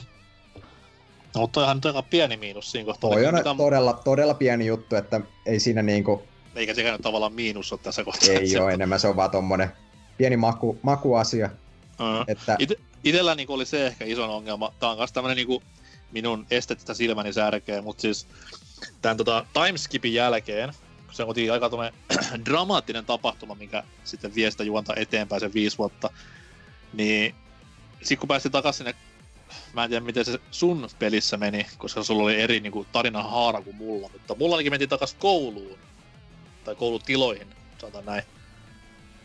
Niin siellä sitten näiden, näiden hahmojen kanssa käytyt interaktiot, mitä siinä matsien välissä tapahtuu, eli pystyy kesken pelin valitsemaan kaksi hahmoa, mitkä turisee keskenään sitä mukavia tai jotain pientä hahmoon liittyvää, ei koskaan niin pääjoinen sille liittyvää, mutta näiden hahmojen vähän taustoja värittäviä juttuja, niin ensin niin hullu dramatiikkameno, nähdään toisemme ensimmäistä kertaa viiteen vuoteen, itku, itku, parku, parku ja sota on päällä ja näin. Mutta sitten kun ollaan koulussa ja käytetään jotain näitä keskusteluja, niin ne on tämmöistä ihan täyttä happy happy joy joy meininkiä, mitä siinä alussa oli siellä koulussa, niin se oli vähän semmoinen, että come on, että olisi voinut vähän jotain synkkyyttä pistää siihen mukaan, niin olisi säilynyt se sen hetkisen juonen tilanne vähän niin kuin päällä. Nyt se vaan tuntui niin irralliselta siinä kohtaa, kun ne leikkii siellä koulun pihalla ja hymyilee ja kaikki on taas hyviä. Linnut laulaa ja perset lentää, mutta en tiedä. Se oli vasta tommonen niinku pikkunapina. Joo, ei siinä mun mielestä mitään sellaista erityisen isoa, isoa tota, ö, vikaa ole. Ehkä niinku jotain grafiikoista voisi jotain sanoa, että ei ne nyt ole ihan mitään huippulaatua, että just joku Pokemon Sword ja Shield Puu tulee vähän mieleen tämänkin pelin grafiikoista, mutta Juu, ja kuten tuossa itsekin pari viikkoa sitten jaksossa mainitsin, kun pelistä pikkusen niihin jo puhumaan, niin pientä sahalata kuitenkin näkyy, varsinkin jos pelaa isolla ruudulla telkkarin läpi, niin näette niinku hahmovallien näissä ääriviivoissa varsinkin Joo. pientä, pientä tussin jälkeä näkyvissä. Miten sitten niinku anime-eksperttinä, miten sulla nämä välipätkät, niin millaista jälkeä oli? ne on kyllä kieltämättä vähän, vähän tekee tiukkaa, että ei ole mitään Okei. näteintä semmoista tota, CG-animaatiota se, että vähän semmoista tönkköä ja tällainen. Entäs sitten äänenäyttelyn puoli, koska itsehän pelaan oikealla länsiäänillä, ainoa oikea valinta, niin miten sitä orkkis duppi? Si- sillä, sillä puolella on kyllä ihan hyvä, hyvä tilanne, että mukavia ääninäyttelijöitä sieltä saa tunnistaa omia suosikkeja ja tällä, että Miten sä voit tunnistaa japsinäyttelijäksi, ne kaikki nyt kuulostaa samalta? aivan, aivan. Aiku, anteeksi, hups. Öö, jos, jos niinku Rifu peittää korvat Farsangin länsiduppi on myös hyvää, että siellä ei niinku mitään hirveän vakavaa osu korvaa missään kohtaa ja tuntuu sopivan ihan hyvin nuo äänet hahmoilleen, et ei siinäkään mitään valittamista. Ja soundtrackikin on ihan tuommoista perinteistä Fire Emblem-kamaa, joskin ihan hulluja bängereitä tulee johonkin väliin yhtäkkiä, mikä on vähän yllättänyt silleen, että syntikka pauhaa jostain kumman syystä, mutta ei siinä mitään ihan hauskaa, hauskaa tiluttelua, sanotaan näin.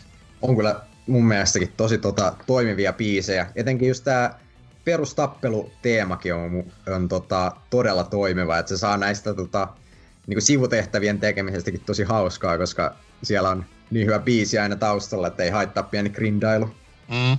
Ja nimenomaan, mä, ei, ei se perustappelubiisi, mutta se semmoinen vähän niin kuin sankarillisempi versio tästä, niin mun se on niin kuin äärimmäisen pätevä. Ja sit just siellä koulussa ja näissä, niin semmoinen äärimmäisen kiva perinteinen japsirope kaupunki musiikki, mikä rauhoittaa vähän hermoja, niin tosi, tosi hyvää työtä kyllä sillä saralla. Siellä sitten loppupuolella peliä tulee kyllä sitten semmoinen täysin dubstep wup wup biisi, että se saattaa vähän, vähän särähtää korvaan, mutta tavallaan sekin sopii siihen tilanteeseen sillä, että Joo, ei, sitä, ei se enää niin, niin paljon järkytä, kun se oli ihan alussa joskus, ja varsinkin ihan siinä pelin niin alkuanimaatiossa, että silloin se vähän niin kuin oli, että wow, että ei tämmöistä ole ennen Fire Emblemissa ollut, mutta ihan säästeliästi kuitenkin tätä koneen musapuolta käytellään, että ihan perus sinfonia meininki se muuten on. jep. Öö, tässä turisti hyvät ja huonot puolet kolmesta huussista, mutta miten sitten... Tämä peli kuitenkin näköjään myy ihan helvetin kovin, ottaen huomioon, että se on Fire Emblem-peli ja taktiikka rope. Niin varmasti sarja kun jatkuu, se on kuitenkin Nintendolla aika iso rahasampo ja näin eteenpäin. Tähänkin peliin luvattu aika paljon lisäsisältöä sitten jatkossa Season Passin ostaneille ja erikseen, jos ei ole ostanut, mutta Miten sitten, niin kuin, jos mennään paljon paljon ajassa eteenpäin puhumaan seuraavasta Fire Emblemistä, niin millaisena näet, että se tulee näkymään ja tuntumaan? Että tämä kouluasetelma kuitenkin on aika hyvin sidottu tähän peliin, just että koska se koulu on niin keskeinen paikka siinä pelissä ja se niin kuin opettajan rooli tässä tapauksessa on niin tärkeä, niin tuleekohan Intelligent Systems mitenkään implementoimaan tätä vastaavanlaista mekaniikkaa nyt sitten jatkossa, vai oliko tämä vaan niinku tämän pelin kimmikki? Jos ei suoraan tätä samaa systeemiä, niin mä luulen, että joku saman tyyppinen kuitenkin tulee, koska se kuitenkin tota, toimii tämän Fire Emblemin hahmokeskeisyyden kanssa todella Mhm. hyvin.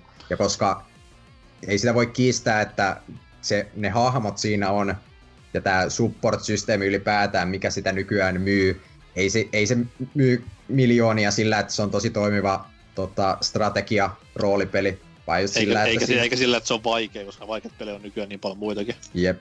Vaan just sillä, että siinä on näitä hahmoja, mit, keiden kanssa sä pääset juttelemaan ja viettämään aikaa ja rakentaa näitä support-suhteita.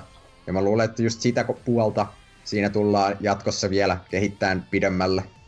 Mutta sitä ei voi enää tehdä niinku opettajan kanssa, kun se on tehty jo, niin olisiko joku tuommoinen niinku, joku sodassa joku kenraali tai ylempiarvoinen ränkki, niin opettamassa alokkaita tai jotain vastaavaa. Joku sellainen voisi olla ihan toimiva. Mm. Se on niinku ehkä se ainoa, ainoa vaihtoehto tässä kohtaa. Ellei sitten mennä vaan opettaa linjalla, mikä olisi vähän semmoinen, joko taas, ei se nyt varmaan haittaisi, mutta olisi semmoinen vähän toistuvuuden tunne varmaan siinä. Mutta se on nyt sen ajan murhe se. Itse ainakin toivon silleen, että just niinku tää, tähän välitekemiseen laitettaisiin vielä enemmän jerkkua sitä seuraavaan peliin, että siellä olisi monipuolisempaa tekemistä ja enemmän semmoista tekemistä, mikä, mikä niinku vaikuttaisi siihen juoneen itsessään. Että just tämmöisiä, että jos perselet pahasti jonkun hahmon kanssa, niin se voi sitten juonessa tapahtua jotain mullistavia juttuja. Ja muutenkin ehkä enemmän siihen niin kuin juonikikkailuun juttuja, koska tossakin on toki valintoja tuossa Treehousesissa, ja mitä ne valinnat merkkaa, no ei varmaan hirveästi mitään, ellei sitten tule joku tärkeä kohta, missä se merkkaa.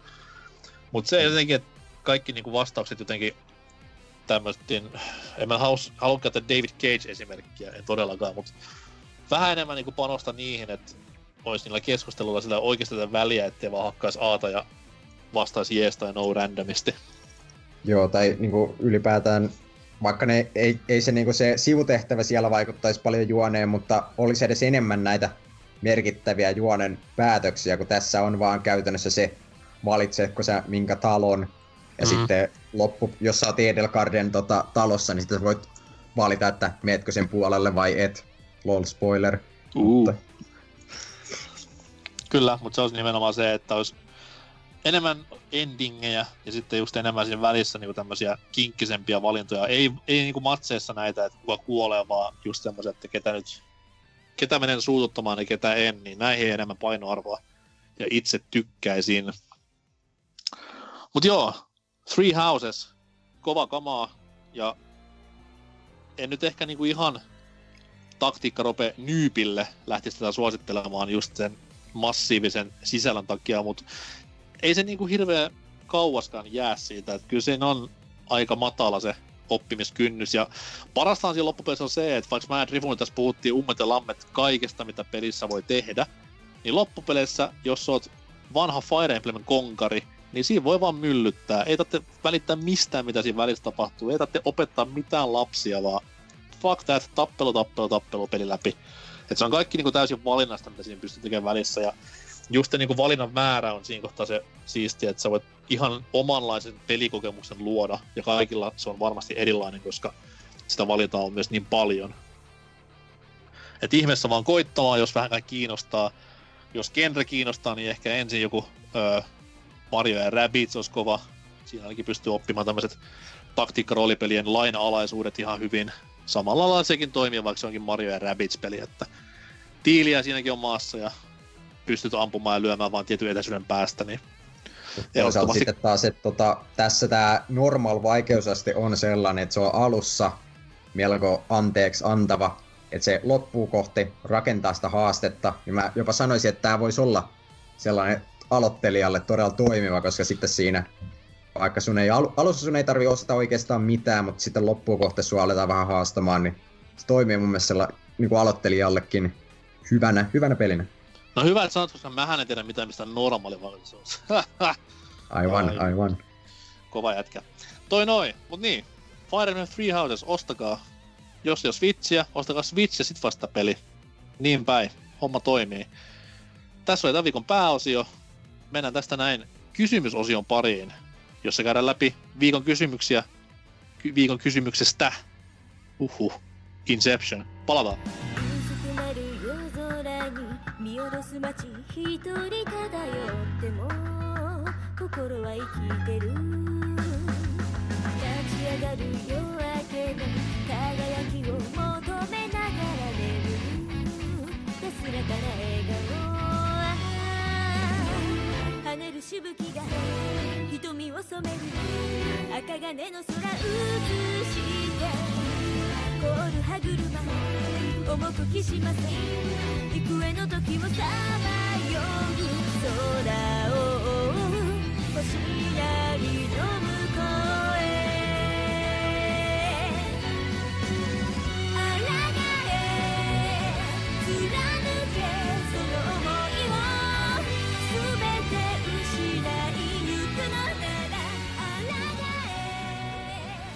Ja loppusuora hämöttää. Olisi enää viikon kysymystä jäljellä.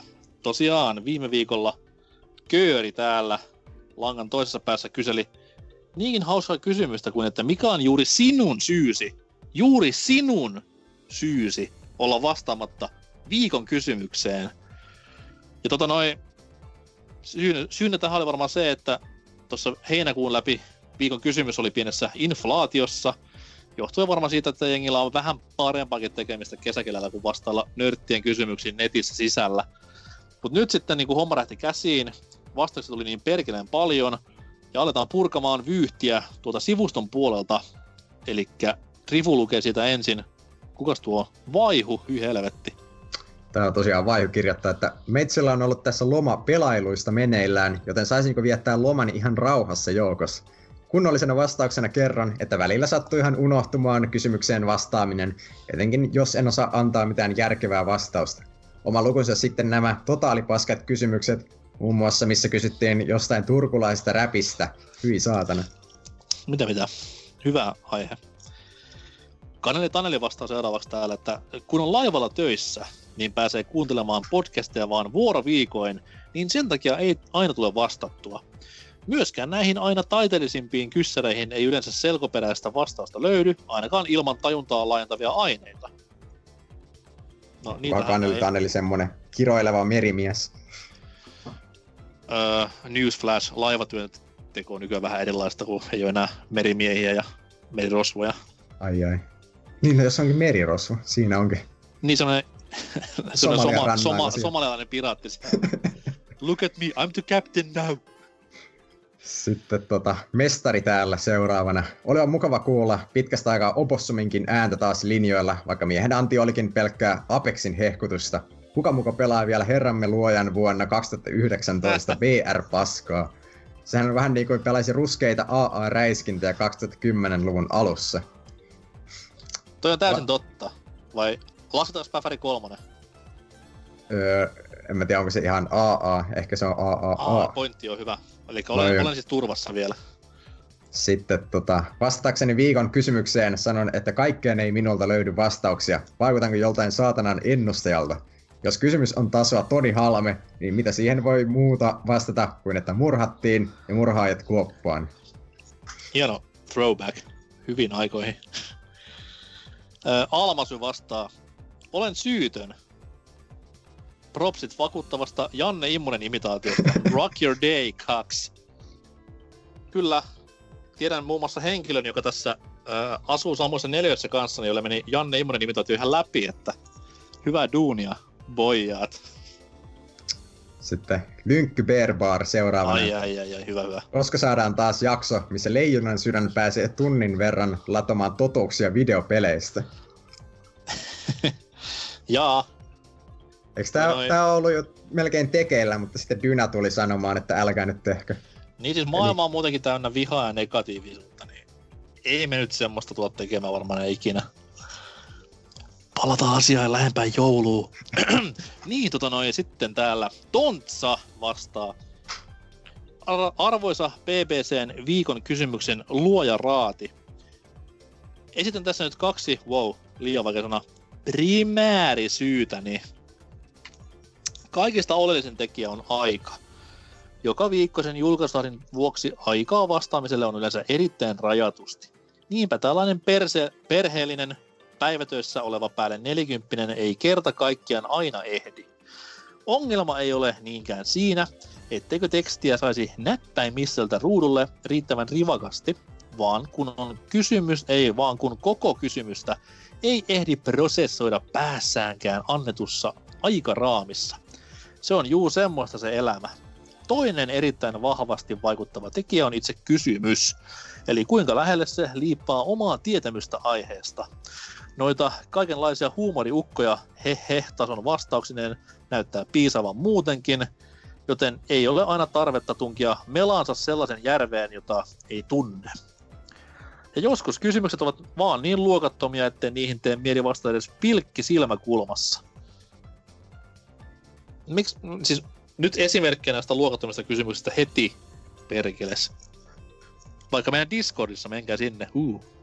Viimeinen. Sitten täällä Paroni Pekukram viimeisenä, että se kun pyydetään fanifiktiota PPC-jäsenistä, joille kysy- kysyjät naureskelevat kesämökkinsä ulkohuussissa, voin nähdä mielessäni Hakalan Mikan naureskelevan vessassa, kuten erässä PPC-jaksossa. Onnea myös Hakalan Mikalle siviilielämän asioista. Kiitos, kiitos Paroni. Kyllä. Öö, sitten Discordin puolelta kaikki loput vastaukset ja itsekin tässä live-lähetyksen ihmeitä ihmettelen, kun Discordia availen ja en sitä ollut siis avannut aiemmin ja tässä nyt se vähän latailee ja juttu on sen mukaista ja mitäs tässä vielä keksisi ajan kuluttamiseksi. No niin, nyt se aukesi. Viikon kysymys Discordissa, me menkää sinne. Öö, mikä on juuri sinun syysi olla vastaamatta viikon kysymykseen ja Petteri vastaa, että tällä viikolla ei mikään. Mies on ihan oikeassa siinä, koska vastasi kysymykseen. Sitten on pirtsakka vastaus seuraavaksi. No niin, Neppis täällä sanoi, että arkielämän haasteet, muun muassa perheelämä, pettävä puoliso, masennus, riippuvuudet, lähiomaisen kuolema, sairaudet, asunto ja asu- a- autovelka ja puuduttava työ. Aika ei aina vain riitä. Ja sitten tietty linkki mielenterveysongelmiin, tota, tämmöiseen apu, apujuttuun. kiitos. Muuten, kiitos muuten niin olisin huolissani, mutta sitten kun mies oli linkannut tuon tuohon, niin se tietää, että mies on niin kuin, kuitenkin näkee valon tunnelin päässä, niin nyt voi nauraa jo asialle. Näin on. Varsinkin pettävä puoliso. naura, PPC nauraisi muutenkin. Niin se on totta, mutta pettävä puoliso ja riippuvuudet on ihan jees. Jollain tavalla ne tukee toisiaan. Kapanossi vastaa, en vain jaksa. On hy- hyvä suora vastaus. Niin toi on niinku ass backwards, koska mies kuitenkin vastas. Mut okei. Okay. Se Veitsen täällä sanoi, että kyssärin tulee vastattua silloin, kun kyssäri resonoi itselle ja siihen löytyy jotain järkevää vastausta. Kun kysymykseen vastataan, se tehdään kunnolla. Okei. Okay. I- Tässä on nyt kyllä ihan väärä meininki, että On, on. pitäisi, pitäisi vastata joka tapauksessa, vaikka sitten vaan sellainen persearsketyylinen paskapostaus. Joo, siis mun mielestä niinku intuitio on tässä kohtaa paras. Se mikä vaan tulee mieleen, niin sit vaan näpyttelemään enter se on siinä. Niin ei sitä kysymystä tarvitse edes välttämättä lukea, että kirjoittaa ihan muuten vaan. Itse asiassa joo, pointti. Katsoo vaikka jakson nimeä silleen, että ei vittu, ja sitten menee avautumaan täysille, ja se on siinä. Katso vaikka, että jos Tootsi on jaksossa, niin No se, se, tuntuu, antaa- se tuntuu riittävän joillekin kuulijoille sille, että se katsoo vaan jakso osallistujalistaa ja se on siinä palautettu. Tai vastauskysymyksen tulee tässä. Uh, mitä sitten? Ei vittu Serkkinen, mä en jaksa sitä. No kun te kysytte paskaa, niin vittuko siihen vastaamaan? Eikö siis me, hups. Me pois Ser... Ei, ei, älä me pois, tuu ensi viikolla jakso. ja sitten vielä viimeisenä soliddi, että usein ei vaan muista vastata. Mutta nyt, vast, nyt muistit, kun kysyttiin. Okei. Okay. Täytyy just muistuttaa jatkossa solittiin viikon kysymyksestä aina. Laitetaan sinne viikon kysymyksen perään vaikka, että solitti huom. Näin on. Tota noin, meidän vastaukset. Aika lyhyesti ja ty- ytimekkäästi. Mä voin vastata Trifun puolesta. Trifu moderoi Discordia, niin mitä se vastaisi mihinkään. Se voi tietenkin kaikki vastaukset pyyhki poistua tälläkin hetkellä, että ajatelkaa sitä. Ja itse en vastaa sen takia, koska mä en kuuntele koskaan näitä jaksoja ja mä en osaa lukea, niin aika hankala tietää silloin, mikä viikon kysymys edes on. Niin. Noin. Siinä oli vastattu. Jep. Uusi viikon kysymys kuuluu seuraavanlaisesti. Kun puhuttiin tuossa noin tuli tunnuksen pelisarjasta ja varsinkin viimeisimmistä pelistä viime osiossa, niin heitetään kysymys ilmoille. Eh, Mikä on paras Fire Emblem-sarjan peli? Ja hyväksytään mobiilipelit ja kaikki vitun musou, myllyttelyt, Warriorsineen päivineen. Mut kerro kuitenkin meille, mikä on paras Fire Emblem-peli. Mä en oikein tiedä, lasketaanko tämä, mikä sitä Wii Uun hirveä Nippon kui kui paska oli, tai tätä Tokyo Mirage Aa, Sessions. niin joo, niin.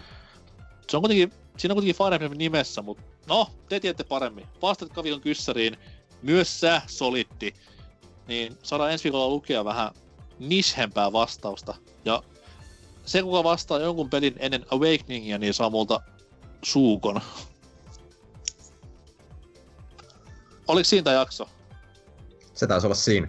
Kyllä, oli kivaa. 365 täynnä. Niin kuin sanottu, niin pistä pyörimään tammikuun ensimmäinen päivä ekasta jaksosta alkaen, niin oot tässä vaiheessa uuden vuoden aattona ja oikein hyvää uutta vuotta vaan sulle, baby, jos näin teet. Varo raketteja. Ensi viikolla uudet kujeet. Tehkää sitä ennen kaikki normikamat. Menkää vastaamaan viikon kyssäriin, joko sivustolle pelaajapodcast.fi. Menkää Discordiin jauhamaan Kakkendaalia. Siellä alkaa taas, esimerkiksi Gamescom-messut alkaa, niin siellä on varmasti live-seurantaa luvassa ja aina kaikkia miellyttää. Ja sitten on vielä Twitterit ja YouTubet ja muut vastaavat, niin sinne vaan haukentään BBC ja ainakin jotain löytyy, trust me. Mutta mulla ei muuta. Trifulla jotain sydämellä. Eipä tässä muuta. Tsemppiä voveihin. Palataan asiaan vuoden päästä, jos Kyllä, silloin. kyllä. Voi voi. Ei mitään. Palaillaan.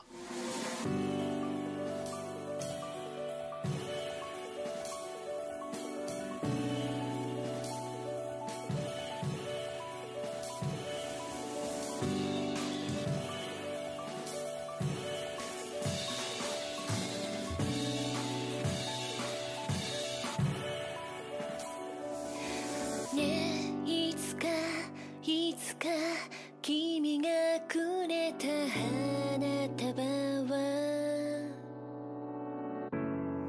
そいつの間にか星空に溶けて消えて。もう色も意味も香りもその手触り。